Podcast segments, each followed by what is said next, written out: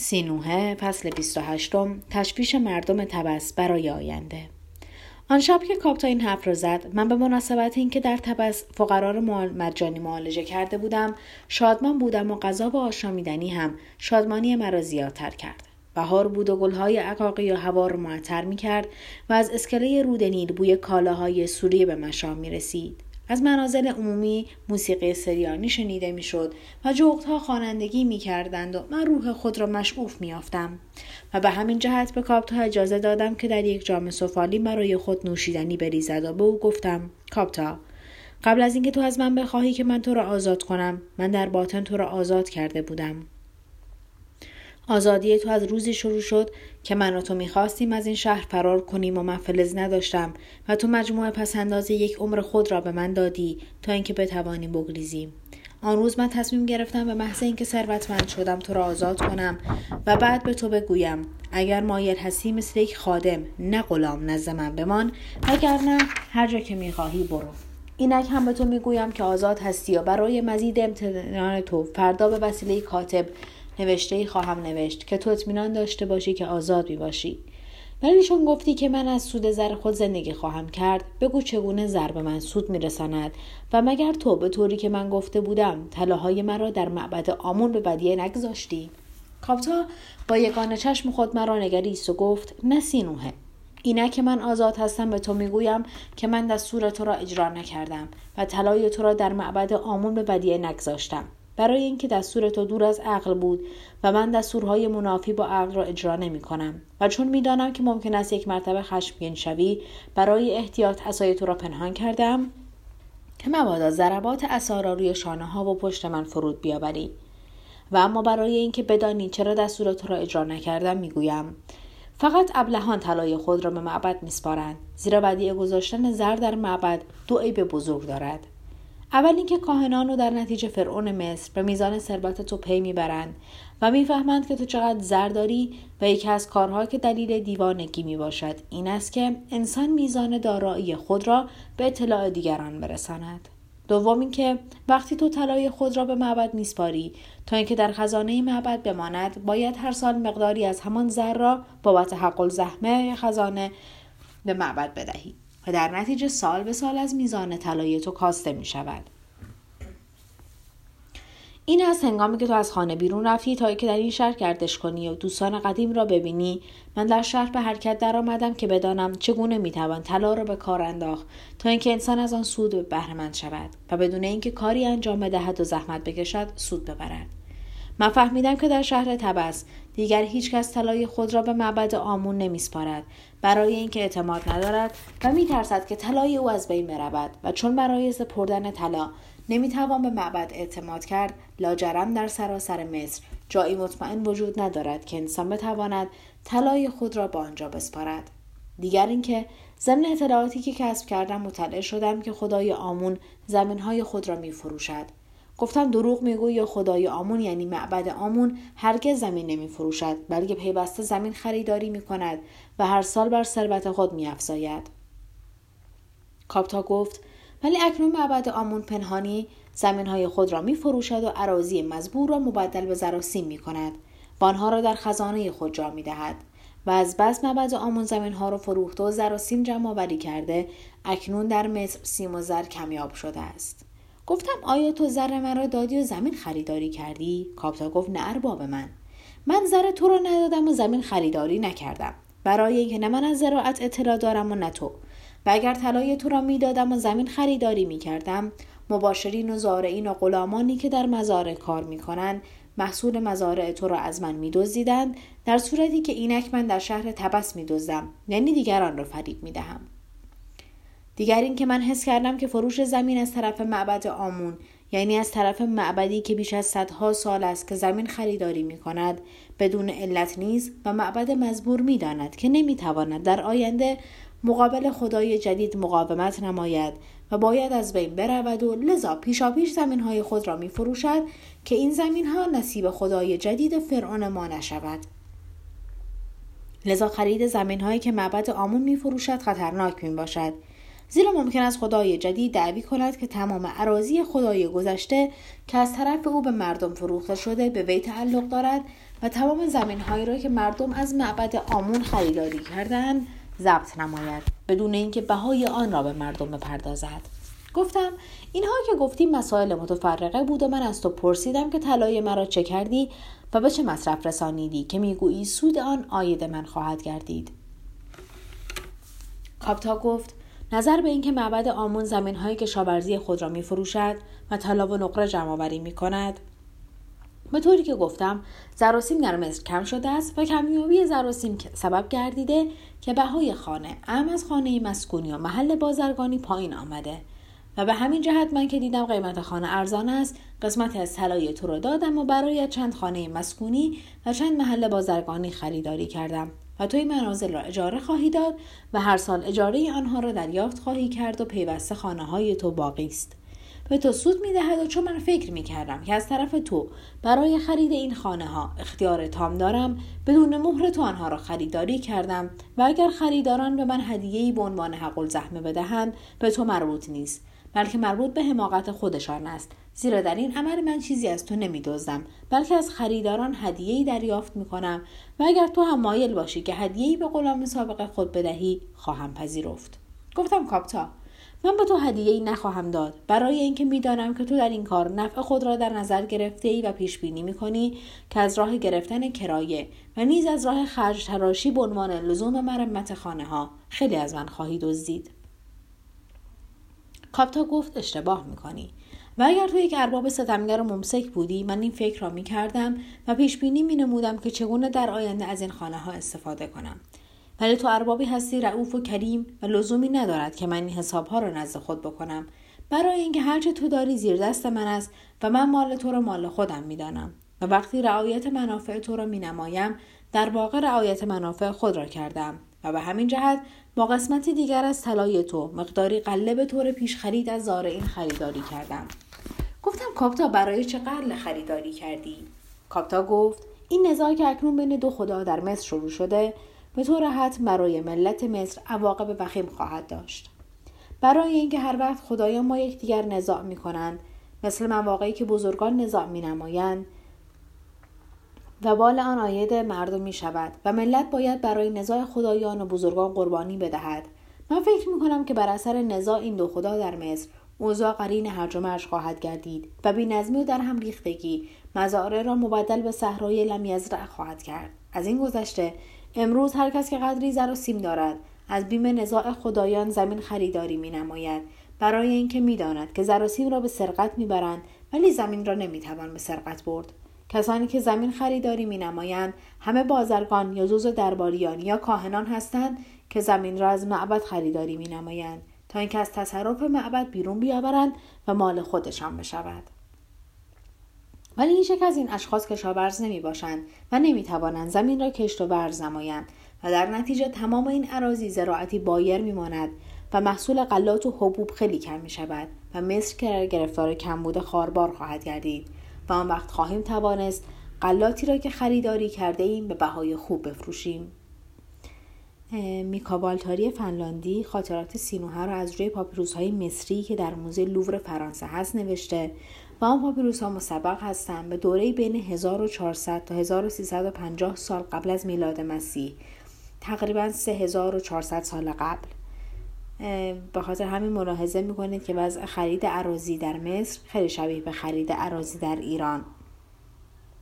در چهل و سه سال اخیر از طرف کسانی که کشاورز نبودند تا زراعت کنند بلکه زمین را فقط برای این میخریدند که بگذارن بدون کشت و ورز بماند تا گران شود. و من شخصی را میشناختم که مدتی است رخ در نقاب کشیده و از او نام نمیبرم و آن شخص میلیون ها متر مربع زمین را خریداری کرده بود بیان که خود زراعت کنند یا دیگران در آن اراضی زراعت کنند فقط برای اینکه در آینده بتواند به بهای بسیار گزاف بفروشد. این صحبتیه که خود مترجم نوشته که توضیح میده راجع به اینکه چقدر اون دوران مصر شبیه این دوران ایران بوده. من می‌دانم که تو فکر می‌کنی که قله مانند سنگ نیست که هزارها سال باقی بماند، بلکه موش‌ها قله را می‌خورند و غلامان آن را می‌دزدند، ولی تا انسان قدری ضرر را تحمل نکند نائل به تحصیل سود بسیار نمی‌شود و من قسمتی از این خانه ها را که خریداری کردم برای عمار قلص تا قلاتی را که خریداری میکنیم در آن جا بدهم و مواظبت خواهم کرد که نه موشها قله را بخورند و نه غلامان بدزدند. و روزی هم که قلات را فروختیم و به عمارها احتیاج نداشتیم، آنها را به بازرگانان اجاره می دهیم تا اینکه کالاهای خود را در آن بگذارند یا تجارت خانه کنند. گفتم کاپتا، من برخلاف تو امیدوار نیستم که این کارها برای من سودمند باشد، ولی نظر به اینکه معاملاتی کرده ای من ایراد نمیگیرم. مشروط بر اینکه در آینده مرا آسوده بگذاری و برای اداره این خانه ها و فروش غلات باعث زحمت من نشوی. کاپتا گفت من یک فکر دیگر هم کردم که برای ثروتمند شدن تو خیلی مفید است و آن خریداری یک از بازارهای فروش برده می باشد. و گرچه من از زراعت سررشته ندارم، ولی در عوض تا بخواهی در خرید و فروش برده بصیر هستم و میدانم که بردگان چگونه باید ارزان خریداری شوند و عیب آنها را پنهان نمود تا اینکه خریدار به نواقص آنها پی نبرد،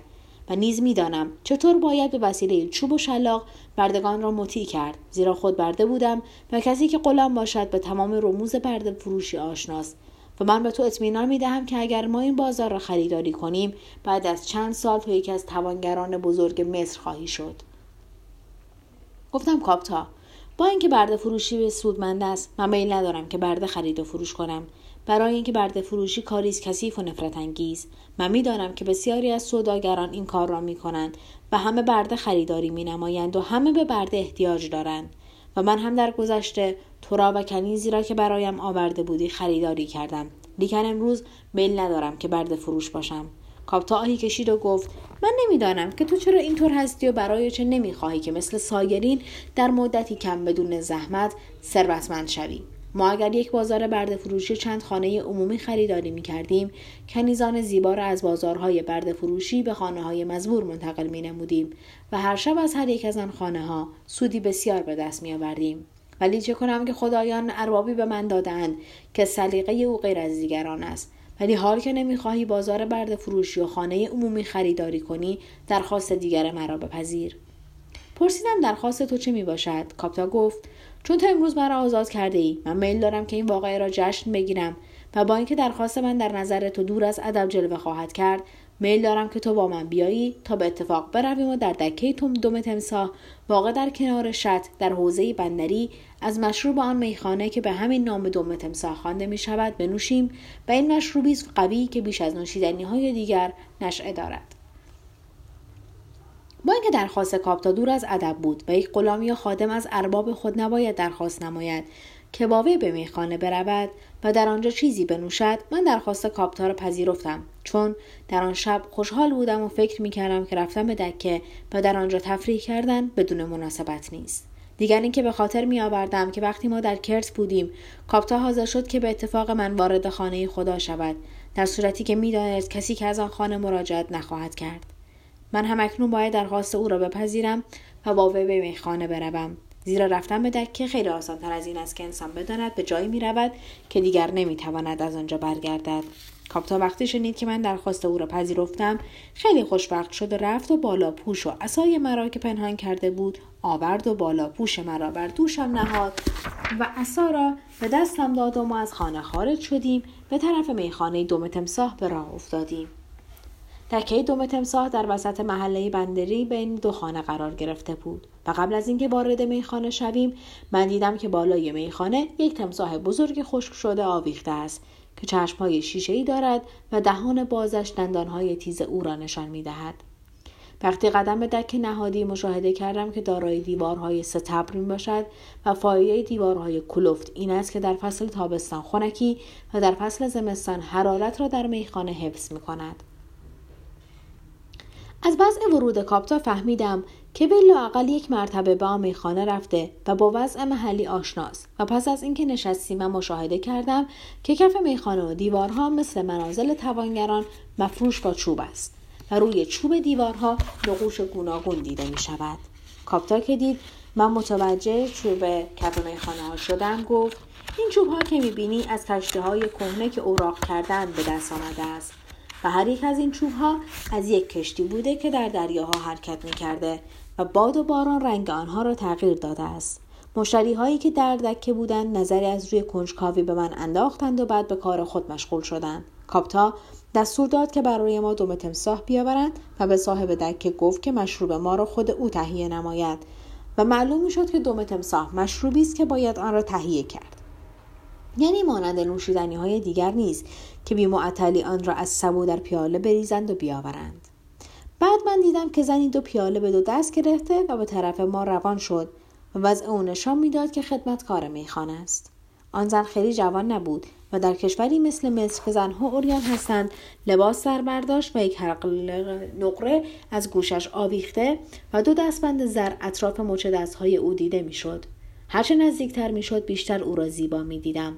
و وقتی به ما رسید مشاهده کردم که ابروهای باریک و قوسی و چشمهای گیرنده دارد و گندمگون است.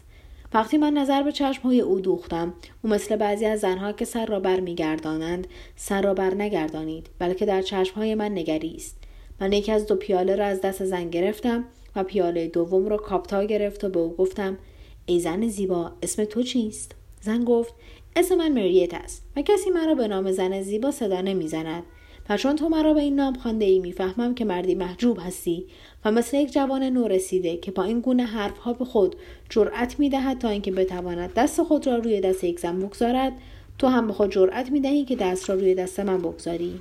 بعد از من پرسید: آیا تو پزشک نیستی و اسم تو سینوهه نیست؟ گفتم: چرا؟ گفت: اگر میل داری که باز ما را در این میخانه از دیدار خود مسرور کنی، مرا به نام زن زیبا صدا نزن و نسبت به من تحقیر نکن. از وی پرسیدم: تو چگونه دانستی که من سینوهه هستم؟ مریت گفت: شهرت تو زودتر از خودت وارد این میخانه شد، به طوری که من به محض اینکه وارد شدی تو را شناختم و اکنون میبینم که شهرت تو بدون علت نبوده است. وقتی مریت با من صحبت میکرد تبسم مینمود، ولی من میدیدم که تبسم او حاکی از شادمانی نیست، بلکه نشانه اندوه است و از چشم زن نیز این اثر احساس میشد. گفتم: مریت، اگر تو از زبان کاپتا که اینجا حضور دارد و در گذشته غلام من بود و من امروز وی را آزاد کردم، وصفی از من شنیده‌ای، بدان که نمیتوان به گفته او اعتماد کرد، زیرا این مرد فطرتی مخصوص دارد و جوهر فطرت او اینطور است که زبانش نمیتواند بین راست و دروغ را فرق دهد و بیشتر دروغ میگوید و من با اینکه پزشک هستم نتوانستم این مرض را در او معالجه کنم و ضربات عصای من هم از لحاظ معالجه این عیب بدون نتیجه ماند. مریت با اندوه تبسم کرد و گفت: سینوهه، دروغ در بسیار از مواقع بهتر از راست است، برای اینکه دروغ انسان را امیدوار و دلخوش می کند، در صورتی که حرف راست سبب ناامیدی می گردد. مثلا وقتی تو به من می گویی: ای زن زیبا، با اینکه می فهمم که دروغ می گویی، قلب من از این دروغ شادمان می شود، ولی من میل دارم که از این مشروب دم تمساح که برای تو آوردم بنوشی و به من بگویی که آیا این مشروب قوی تر است یا نوشابه هایی که در کشورهای خارج نوشیده ای. من بدون اینکه چشم از مریت بردارم جرعه‌ای از مشروب مزبور را نوشیدم، ولی بعد نتوانستم او را نگاه کنم، زیرا حلق و آنگاه شکم من سوخت و یک مرتبه خون در بدنم به جوش آمد و پس از اینکه آرام گرفتم و اثر نشه آشکار شد اظهار کردم: کاپتا گرچه بسیار دروغ میگوید، ولی آنچه راجع به مشروب این میخانه گفت درست است، زیرا نوشابه تو از تمام مشروباتی که من در کشورهای خارج نوشیدم قوی تر می باشد و حرارت آن بیش از روغن سیاهی است که سکنه بابل از زمین به دست می آورند و در چراغهای خود می سوزانند. منظور نویسنده از روغن سیاه نفته. و همانطور که یک تمساح واقعی با یک ضربت دم خود یک مرد قوی را به زمین می اندازد، نوشابه تو هم یک مرد توانا را از پادر می آورد. از حلق من رایحه و طعم معطر چند نوع علف و ادویه احساس می شد و من یک مرتبه خود را با نشاط دیدم و مایل شدم که با مریت بیشتر صحبت کنم و به او گفتم: مریت، من نمیدانم که آیا این نوشابه مرا اینطور شادمان کرد یا اینکه حضور تو روح مرا به وجد آورده است. همینقدر میفهمم که خوشحال هستم و میل دارم که دست خود را روی دست تو بگذارم و اگر از این حرکت ناراضی میشوی بر من خورده نگیر، برای اینکه دم تمساح تو مرا جسور کرده است. زن قدری عقب رفت و گفت: من صاحب این میخانه نیستم و خدمتکار اینجا می باشم، ولی این نوشابه را من تهیه می کنم و یگانه جهیزی که پدرم به من داده طرز تهیه این نوشابه است و به قدری این مشروب مورد توجه مردم می باشد که غلام تو کاپتا که می گویی او را آزاد کرده ای خود را عاشق من جلوه می دهد تا بتواند چگونگی تهیه کردن این مشروب را از من یاد بگیرد. وقتی غلام تو متوجه شد که نمیتواند مرا وادارد که خواهر او بشوم، تصمیم گرفت که این میخانه را با زر خریداری نماید و نیز میل دارد که طرز تهیه این مشروب را از من خریداری کند. کاپتا وقتی این حرف را شنید اشاره‌ای به زن کرد که سکوت نماید، ولی من که نشاط داشتم گفتم مریز، اینک که من دم تمساح را نوشیدم و خود را خوشحال میبینم، فکر میکنم که کاپتا حق دارد که عاشق تو شود و بخواهد که تو را خواهر خود نماید، ولی من این حرف را از روی مستی میزنم و فردا وقتی هوشیار شوم شاید حرف خود را پس بگیرم. و آیا راست است که کاپتا زرداده میخانه را خریداری کرده است؟ قبل از اینکه زن جوابی بدهد کاپتا به من گفت: سینوهه، من نمیخواستم که تو بدین ترتیب از خبر خریداری این میخانه مطلع شوی، بلکه قصد داشتم که خود این موضوع را به تو بگویم، ولی حال که این زن راز مرا افشا کرده باید بگویم که من این میخانه را با طلای خود، یعنی با طلایی که مدت چند سال از تو دزدیدم، خریداری نمودم، زیرا برای اداره کردن یک میخانه استعداد دارم و میدانم که این کار آسان است و تولید مزاحمت نمی‌کند و احتیاج به نیروی جوانی ندارد. من از بس در میفروشی ها بدون پرداخت فلز آبجو و شراب نوشیدم، به محض دیدن یک مشتری میفهمم که آیا وی میتواند بهای آشامیدنی خود را بدهد یا نه و آیا میتوان به او نسیه فروخت یا خیر. شغل میفروشی کاری است بدون اشکال ولی لذت بخش، برای اینکه انسان در میخانه اشخاص گوناگون را مشاهده می کند و از هر یک از آنها چیزی تازه می شنود که برای من که کنجکاو هستم و می خواهم که از همه چیز مطلع شوم خیلی مفید است. در این موقع کاپتا پیاله خود را سر کشید و با نشاط گفت: ارباب من، یگانه کسب که هرگز در رواج نمی افتد می فروشی است، چون تا جهان باقی می باشد مردم می نوشند. ممکن است فرعون‌ها وجود نداشته باشند و خدایان مصر از عرشه خدایی خود بر زمین بیفتند و از بین بروند، ولی میفروش هرگز از بین نمی رود، زیرا مردم وقتی مسرور و سعادتمند هستند می نوشند و هنگامی که اندوهگین و بدبخت می باشند باز برای تسکین بدبختی خود متوسل به آبجو و شراب می شوند. موقعی که یک مرد عاشق می شود عشق خود را با نوشیدنی تقویت می نماید و وقتی در خانه با زن خود نزاع می کند باز برای رفع اوقات تلخی به میخانه می رود و می نوشد. کاپتا به سخن ادامه داد و گفت: ممکن است تو سینوهه که یک مرد غیر عادی هستی طرز فکر مرا نپسندی و بگویی که انسان باید زحمت بکشد و معاش خود را تأمین نماید، ولی من می گویم مردان زرنگ آنهایی هستند که بدون زحمت از دسترنج دیگران استفاده می کنند و در حالی که دیگران به وجود زحمت کشیدن گرسنه میمانند آنها به راحتی زندگی میکنند. من تصور نمیکنم که از شغل زنهای خودفروش گذشته کاری آسانتر از میفروشی باشد، با این تفاوت که زنهای خودفروش محتاج سرمایه گذاری نیستند، زیرا سرمایه آنها در وجود خودشان است و هرگاه مالندیشی به خرج بدهند میتوانند که در آخر عمر در خانه‌ای که خود با نیروی خویش ساختند زندگی نمایند و از راحتی برخوردار گردند. ولی من از تو معذرت میخواهم که پرحرفی میکنم و این پرحرفی من ناشی از این میباشد که هنوز عادت به نوشیدن دم تمساح نکردم و یک پیاله از این مشروب طوری مرا منقلب میکند که اختیار زبان را از دست میدهم.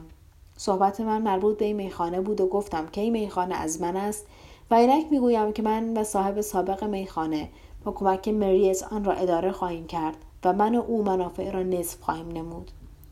صاحب سابق این میخانه که بعد از این کارگر من خواهد شد به هزار خدای مصر سوگند یاد کرده که بیش از نصف منافع را تصاحب ننماید و از من ندزدد و من یقین دارم که او نخواهد دزدید، برای اینکه مردی متدین است و یک عده از مشتری‌های او جزء کاهنان هستند و اینان از مشتری‌های خوب به شمار می‌آیند، برای اینکه زیاد دم تمساح می‌نوشند و علتش این است که کاهنان عادت کردند از شراب قوی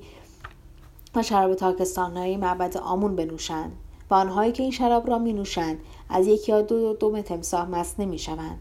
و اما از این جهت عده‌ای از مشتریان این میخانه از کاهنان هستند که میفروش می‌اندیشد که منافع کس را به منافع مذهبی مربوط کند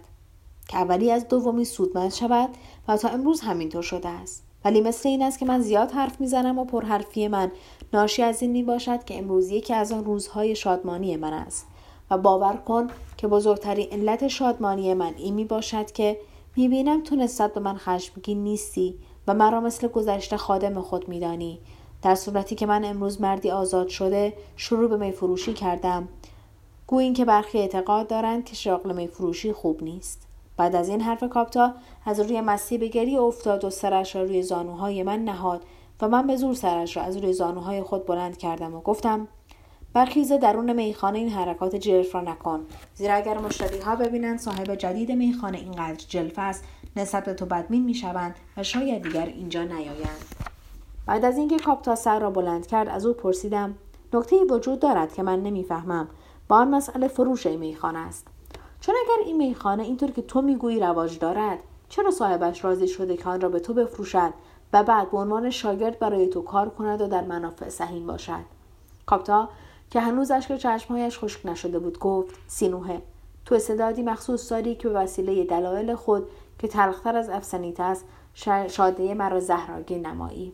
اگر به تو بگویم که من و این میفروش دوست زمان کودکی هستیم و در گذشته در شادی و غم یکدیگر شریک بوده ایم، آیا قبول می‌کنی که وی به پاس دوستی قدیم حاضر شده این میخانه را به من بفروشد؟ ولی چون می‌دانم که این گفته تو را متقاعد نمی‌نماید، ناچارم تصدیق نمایم که خود من هم از این دلیل